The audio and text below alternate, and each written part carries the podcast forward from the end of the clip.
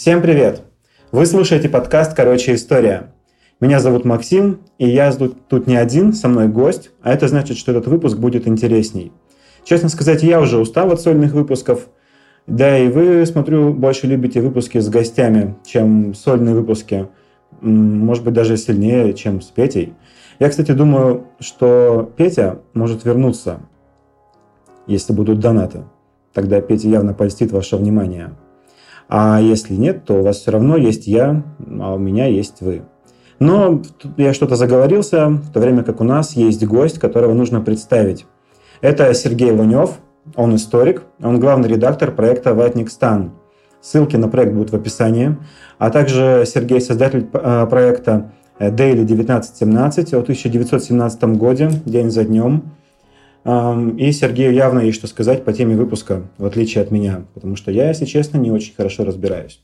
И Сергей, да, Сергей, привет. Да, привет, привет. А, Сергей, во-первых, чтобы снять напряжение, которое посетило меня и, наверное, некоторых политически ангажированных слушателей, хочу спросить о проекте «Ватник Стан». А, в чем смысл названия? Это хватка название, которое сразу же цепляет внимание. И э, концептуально оно верно подобрано, потому что оно отображает тот факт, что проект рассказывает про историю Отечества с 1861 года. То есть включает в себя и э, временной промежуток Российской империи, э, Советскую державу и современную Россию какой-то иронии, э, самоуничижения, самовосхваления тут нет, просто это классная э, нейминг. Ну, наверное, я не единственный, кто задает этот вопрос, поэтому название явно э, имеет смысл хотя бы потому, что оно вызывает какой-то ажиотаж. Конечно, и э, плюс это название выступает как ценз. И люди зашоренные хватаются за голову, видят ватник стан и думают, ну нафиг. Ну, а мне такие э, читатели не нужны. Зато я думаю, что вам точно совершенно нужно будет э, перейти по ссылке, почитать. Если вы интересуетесь историей России, вам явно будет э, там тонны полезного, полезного материала, в том числе и в паблике ВКонтакте. Сергей, ты недавно закончил книгу в 1917 году. Когда она выйдет, когда можно будет почитать? Эта книга представляет собой сборник э, документов за каждый день 1917 года. И э, тираж полноценный будет э, к декабрю. Соответственно, потихонечку в течение зимы книга появится в книжных магазинах. И э, также можно будет купить книгу на сайте э, Ватникстана. Специально для этого мы сделаем интернет-магазин. Но это ближе к Новому году уже. Итак, ну, перейдем э, понемногу к теме выпуска. Так, случился февраль 1917 года. Случилась революция. Николай II был свергнут. Я помню, эту тему мы касались в 12 выпуске. А, тема расстрела царской семьи и что было с Николаем после отречения. Ну и что случилось? Как люди осознавали, вот, что этот процесс? Какие настроения были в обществе? Были, бывали какое-то единодушие или был какой-то спектр мнений разных? А, если брать э, период по непосредственно после февральской революции, то в современной историографии утвердилось два термина, э, которые хорошо характеризуют состояние общества на тот момент. Э, первый термин – это медовый месяц революции. Э, второй термин – это весна русской свободы. Что имеется в виду? После февральской революции был мощнейший импульс в обществе, причем э, э, как сверху, так и снизу.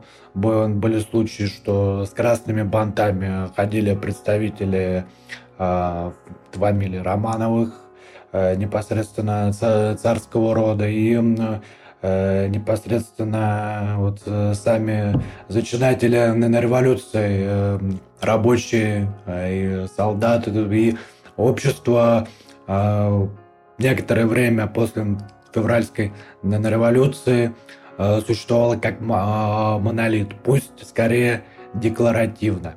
Им это выражалось в том, что весь Петроград на протяжении марта он митинговал и праздновал революцию.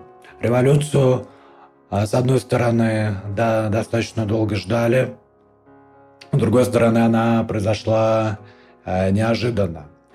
А, как ходили слухи, революционное выступление должно было произойти 14 февраля по случаю выхода Государственной Думы из из отпуска. Но 14 февраля ничего не произошло, а произошло чуть позже. Она революция была достаточно кровавой, хоть ее и принято называть бескровной. А количество жертв э, перевалило за тысячу. Точно сказать никто не может. А вот по поводу 14 февраля, даты, на которую была назначена революция, то есть э, это, я так понимаю, было примерно как э, вот э, революция, назначенная в свое время Мальцевым, типа, типа не ждем, а готовимся? А, нет, это были слухи. В данном случае открытие Государственной Думы – это некий повод повод для недовольных собраться. В принципе, начиная с января э, усиливалось э, забастовочное движение, э, достаточно широко вспоминали жертв Кровавого воскресенья в январе.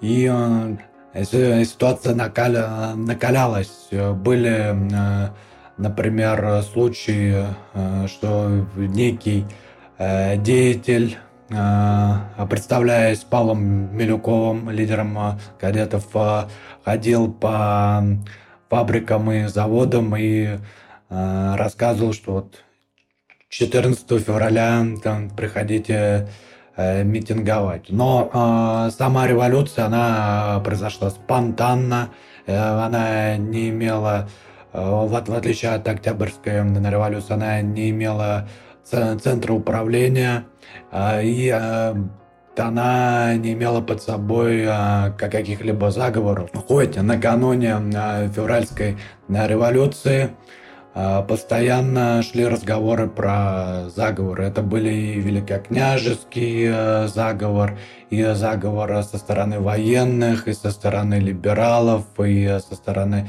консерваторов, и со стороны представителей промышленных кругов. Э, фактически э, на Россия была на тот момент уже на пороге революции, и общество это осознавало. А когда революция произошла, то общество радовалось, потому что революция это была мечта многих поколений э, не только э, представителей интеллигенции, но и рабочих. И э, это было время восторга.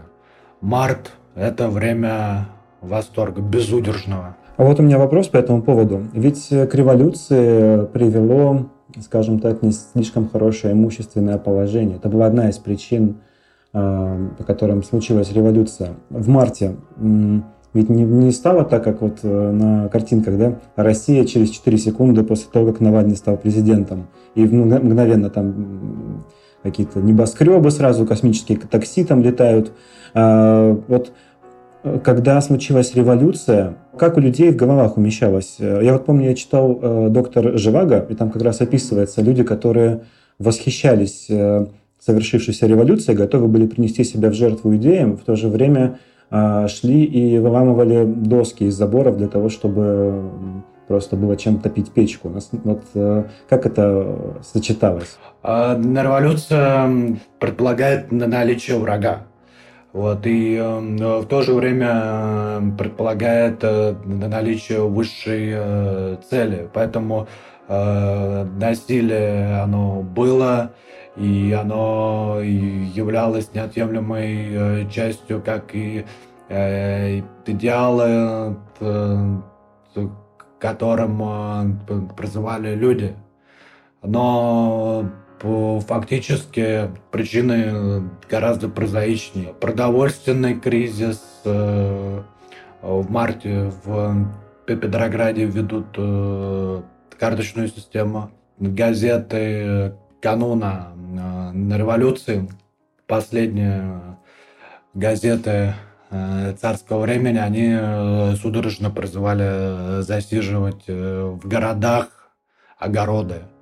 И э, в данном случае э, на революция это э, некий процесс осмысления, которого приходит немного позже. Вначале социальная несправедливость, на которую реагируют люди, и эта реакция может иметь абсолютно разный характер, и э, в том числе насильственно они могут э, брать доски и бить э, этими поленами фараонов. А главный враг Февральской революции – это полицейский, и тут утвердилось в, даже в периодической печати по понятию фараон взято из языка, э, скажем так, э, низового. А, итак, у нас э, случилась революция, образовалось временное правительство. Откуда оно взялось, кстати? А, временное правительство взялось из Государственной Думы. А, ну, собственно, народ, который вышел, он отправился в Государственную Думу, потому что больше отправляться было некуда. И Госдума той или иной степени была репрезентативным органом, и э, там помимо э, депутатов э, консервативной направленности были и социалисты. Вот в ту четвертую Государственную Думу были избраны и большевики, но они на тот момент находились в ссылке за антивоенную надо еще помнить, что шла Первая мировая война. Вот они находились э, в ссылке в Сибири. И э, единственное место, куда можно было э, отправиться, это была Государственная Дума. И, кстати, в Государственной же Думе был образован э, Совет э, рабочих и солдатских э, депутатов. И Э, фактически они по соседству заседали, а часто пользовались одними и теми же помещениями. И вот э, что еще хотел спросить, э, что случилось после революции с теми, кого преследовала царская власть? 2 марта дата речения Николая II, и в этот же день издан закон о э, амнистии политзаключенных. Было две амнистии. Э, первая амнистия казала, касалась политзаключенных, и э, затем попозже была так называемая амнистия Керенского, которая затрагивала уголовный элемент. После 2 марта в Петроград, в Москву стали возвращаться Э, политкоторжане. Часто они превращались в настоящих звезд, э, как, например, э, Брешка Брешковская. Это одна из руководительниц партии эсеров, участница чуть ли не боевой, боевой организации, которая была в летах, которую лично Керенский попросил как можно ближе к себе держать. И массово возвращались э, из ссылки эсеры, э, большевики, э, меньшевики, и народ их торчал как национальных героев. Помимо возвращения из каторги, возвращались политэмигранты. Мы все прекрасно знаем, что Ленин вернулся в пломбированном вагоне. И он вернулся так же, как чуть позже вернется Мартов. Давай поясним, кто такой Мартов. Мартов – это лидер меньшевиков, но а, на момент 17 года он занимал особую позицию, он был противником войны, но по каким-то концептуальным вопросам он все равно пользовался авторитетом, и формально он был лидер меньшевиков. Хотя в то время заправляли другие меньшевики, Дан, Церетели, Чхидзе. А, давай еще тогда, раз мы уже заговорили про меньшевиков, поскольку некоторые из наших слушателей а, слушают нас для того, чтобы восполнить отсутствующие знания, поясни вот эту структуру большевики и меньшевики. А, произошел раскол Э, партии э, социал-демократов России, 1902 э, год. Но по факту, особенно в России, особенно в регионах, между собой сотрудничали и большевики, и меньшевики. И во время первой на русской революции и, в принципе, в борьбе с царизмом на различие э, заключалось в видении того, когда произойдет э, социалистическая э, революция. Меньшевики выступали за полномерное развитие вот буржуазной революции. Потом когда-нибудь социалист, социалистическая а большевики были более радикально настроены, но корни у них были одни, а, марксистские были представления об историческом развитии, как в смене формаций. Но вкратце можно сказать, что был такой товарищ Плеханов, и вот были у него два ученика, Мартов и да, Ленин, которые да. затем разошлись во взглядах. Да, да, можно сказать и так. А, ну, это если упростить, ну, мы ж, э, короче история. Да, да, но иногда э, бывает, что не слишком, короче, получается.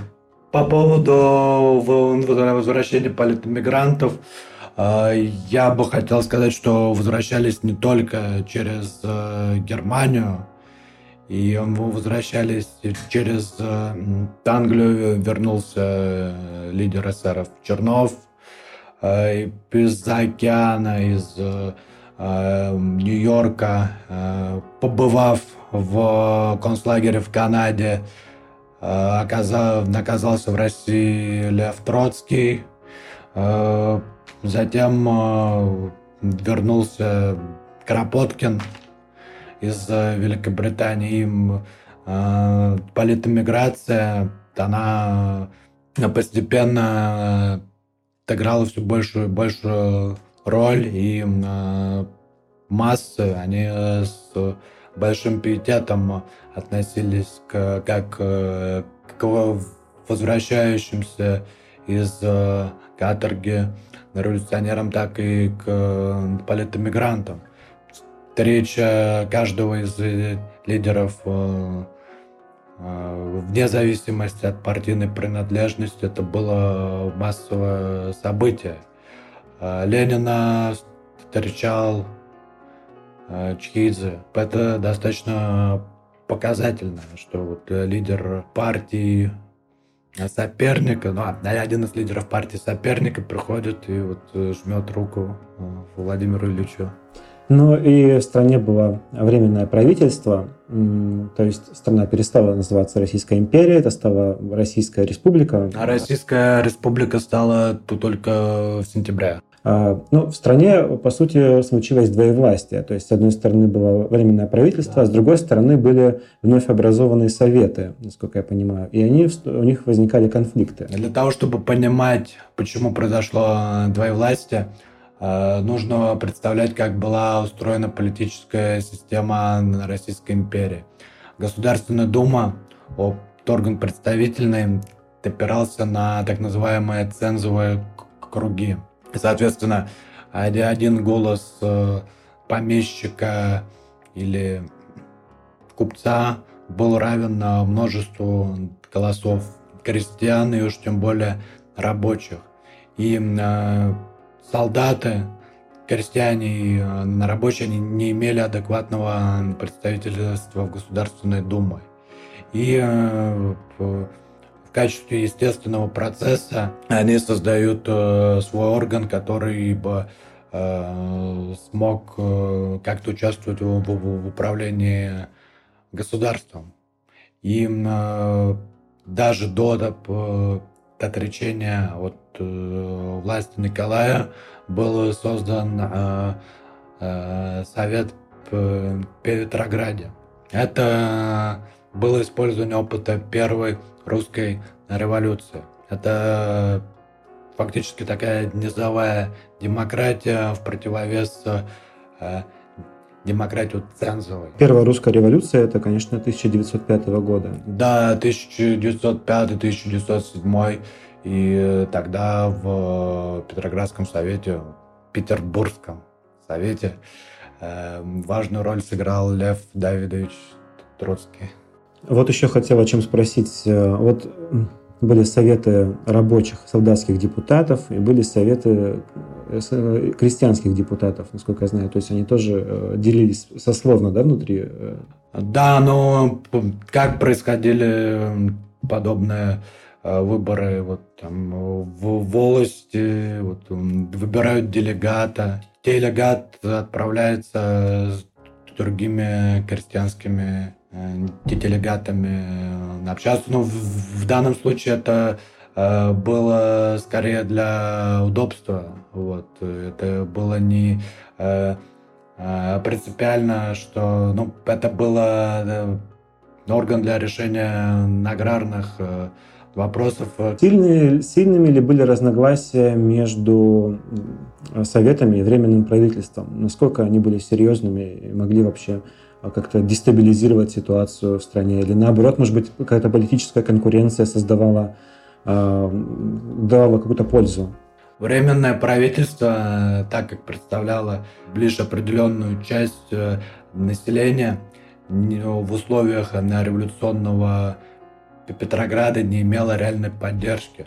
Э, те люди, кто вошел в первое правительство, они не не понимали, как э, общаться с, э, со стихийной толпой, которая их привела к власти. История временного правительства это, это история постепенного ухода влево. Что касается Совета рабочих и солдатских депутатов, то даже непосредственные участники временного правительства первого либерального, они были заинтересованы, потому что надо было как-то э, взаимодействовать э, с теми людьми, кто их э, привел. Поэтому был выделено, было выделено помещение э, непосредственно в Государственную Думу, Думе под Совет. И э, поначалу Совет был также гораздо более правый, чем он э, стал. Но, тем не менее, он э, боролся за права солдат, в противовес э, офицерам, что э, лидеры э, Временного правительства Гучков, Милюков пытались отобрать дорожу Петроградского гарнизона, и Совет этому противостоял. Также формировались комитеты по батальонам, ротам и другим военным структурам и фактически это было некое э, самостийное явление по появлению вот подобных советов. И на момент э, марта особых э, противоречий принципиальных не было. Но в, в марте не было особой политики. Так, ну, а после марта мы вот все в основном про март рассказываем. Да, потом а, наступил апрель, и а, приехал Ленин. И э, события 17 года происходили во время Первой мировой войны. А, произошло разделение между цензовыми кругами и э, демократией. Под э, демократией имеется в виду э, та публика, которая не имела должного представительства в Государственной Думе. И поводом послужило отношение к войне, если низы, более простые люди, они выступали против войны, то представители мелкой буржуазии, обыватели и прочие цензовые круги, вот, условно говоря, публика Невского проспекта или Милюковского проспекта выступала э, за войну до победного конца. И именно приезжает э, Ленин, который выступает резко против э, войны, против всяческого сотрудничества с э, временным правительством. Одновременно выходит э, нота Милюкова, министр иностранных дел, первого временного правительства, э, в которой заявляется о необходимости воевать до победного конца, и об этом рассказывается союзникам Антанте. Естественно, эта нота, а после того, как она стала достоянием э, общественности, она вызвала возмущение. И в апреле происходят э, манифестации по всему Петрограду, которые выливаются в беспорядки, и в, даже несколько человек погибло. А, была стрельба, и происходит так называемый апрельский кризис. Причина и основная, да, основной фактор – это отношение войне. Как с этим справляется со всем, с этим кризисом? Какие попытки его решить? Временное правительство вынуждено влево смещаться, появляется больше министров э, социалистов, так называемых соглашателей. Визом э, правительства ходят э, кадеты, и правительство становится гораздо более левым, нежели оно было. И на протяжении всего периода постоянно видоизменяется временное правительство, и все больше и больше политиков э, с левой э, с левыми взглядами пополняют его ряды. А политики с левыми взглядами, это ты имеешь в виду? ССР. В первую очередь ССР, во, во вторую очередь э, меньшевики. Идет война. И в конце апреля принимается программа займа свободы. Правительство просят у населения денег на продолжение войны. Нагнетается э, обстановка э, пропагандистская э, по поводу наступления войны до победного конца. В июне происходит э, так называемое наступление Керенского, которое начинается 18 числа и бесславно э, завершается 6 июля. Одна была сущностная, вторая была декларативная. Если брать э, сущностную тенденцию, то солдаты не хотели воевать, они братались э, с э, немцами. В апреле начинается и становится массовым такое явление, как братание. А, ну, что такое братание? Это когда на линии фронта встречаются солдаты э, противоборствующих э, сторон и э, весело проводят время, выпивают, играют в карты, обмениваются товарами. И вторая тенденция пропагандистская. Набирают отряды смертников, так называемых, которые должны идти биться до победного конца. Разумеется, возникает между этими людьми некое, некие дарение. Какое-то количество людей, особенно связанных с военной корпорацией, э, все-таки придерживаются принципа, что надо биться до конца. Но э, по факту армия деморализована, не хочет воевать, а тут ей необходимо наступать. И 8 июня начинается наступление, вошедшее в историю как наступление Керенского, которое завершается поражением. И поражение данного наступления приводит к э, политическому кризису июля, так называемым июльским дням. Под июльскими днями понимают э, наряд манифестаций левой публики обычно э, приписывают данное выступление большевикам, но скорее можно сказать так. Под большевистскими лозунгами вышли люди сами по себе.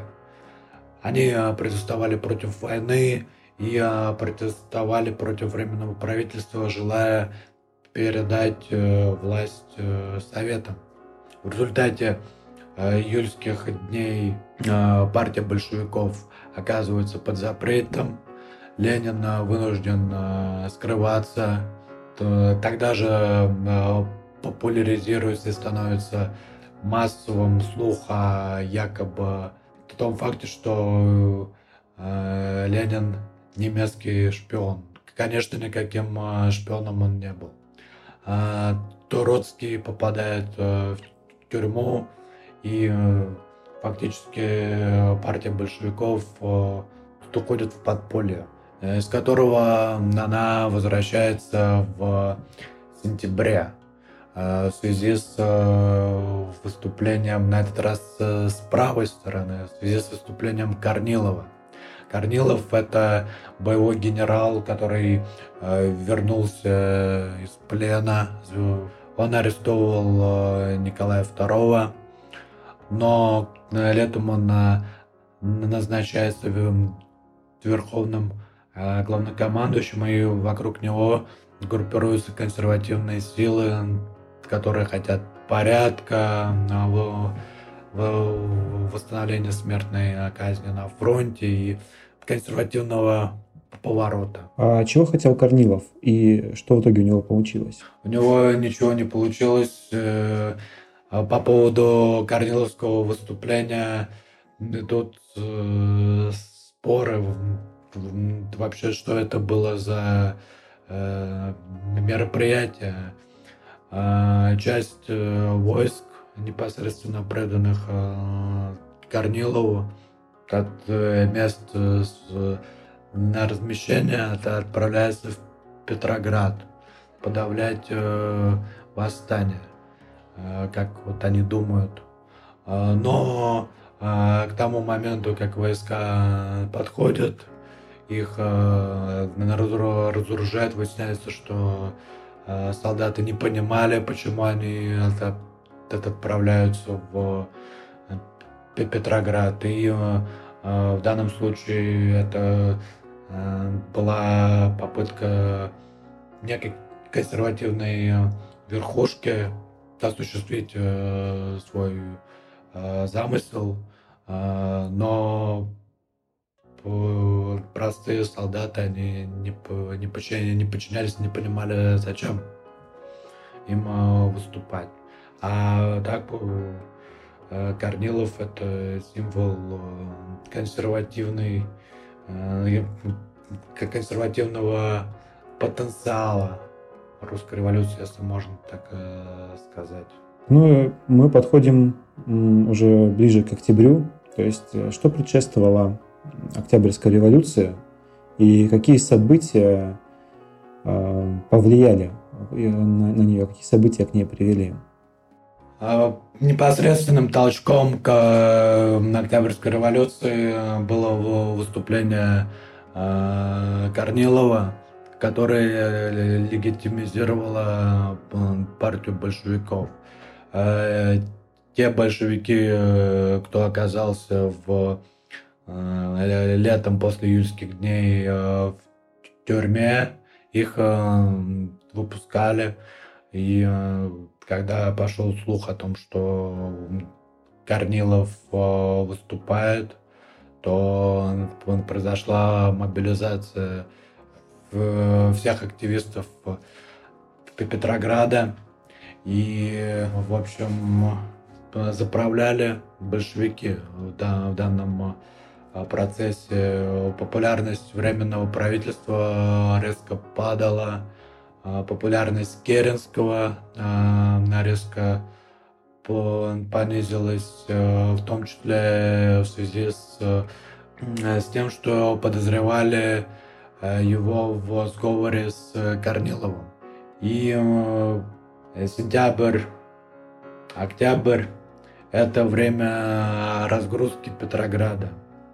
Постепенно эвакуируются из э, города картины из Эрмитажа, они вывозились, э, вывозятся самые важные предприятия, и э, Петроград становится прифронтовым городом. И среди публики, которая только-только пережила Корниловское выступление, э, среди той публики, кто побогаче, они больше боятся, что большевики власть захватят. А те, кто победнее, больше немцев э, боится.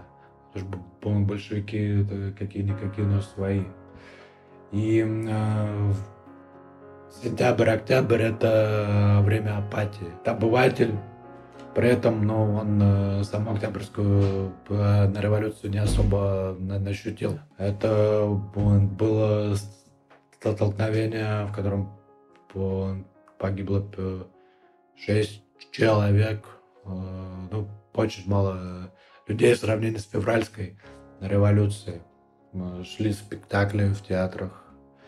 Э, можно было что-то купить в магазине, если про простоять э, в очереди, которую тогда называли хвост. И э, если брать Октябрьскую революцию, то это был переворот в том плане, что он задумывался, у него был штаб, и это не стихийное э, действие, как э, февральская революция. Этап после октября можно назвать предчувствием э, гражданской войны. В ноябре э, происходили бои в Москве, э, боестолкновения были э, в регионах и даже э, в прессе во многих э, эсеровских и э, меньшинских газетах э, фигурировала э, фраза «гражданская война» не как заголовок, а как заголовок рубрики. Формируются в, на юге казачьи отряды, юнкера, но по факту активная фаза гражданская война это 18 год. А 17 зак заканчивается достаточно апатично. А 1917 год это год, в течение которого общество пережило три политических э, режима. Первый режим это царский, второй режим это условно либеральный, а, Третий режим – это не диктатура пролетариата, а руководство авангарда партии большевиков. Я думаю, что на этом пора заканчивать наш выпуск.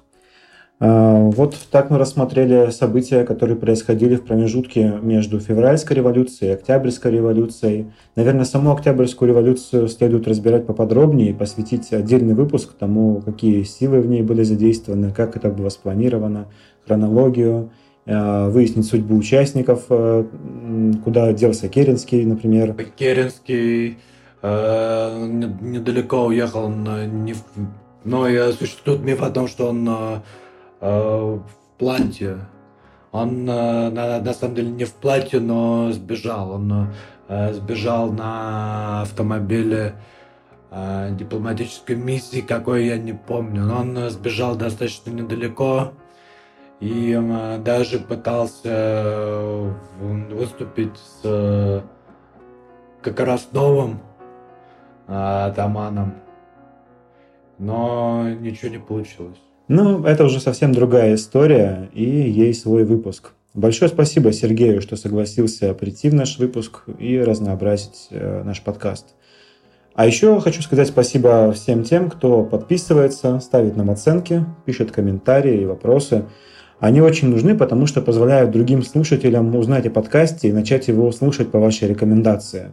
Поэтому, если вам понравилось, то оставляйте комментарии везде, где только можно. А если что-то не понравилось, и вы хотите, чтобы мы к вам прислушались, то тоже пишите, но желательно на почту. Так ваши рекомендации будут работать эффективней.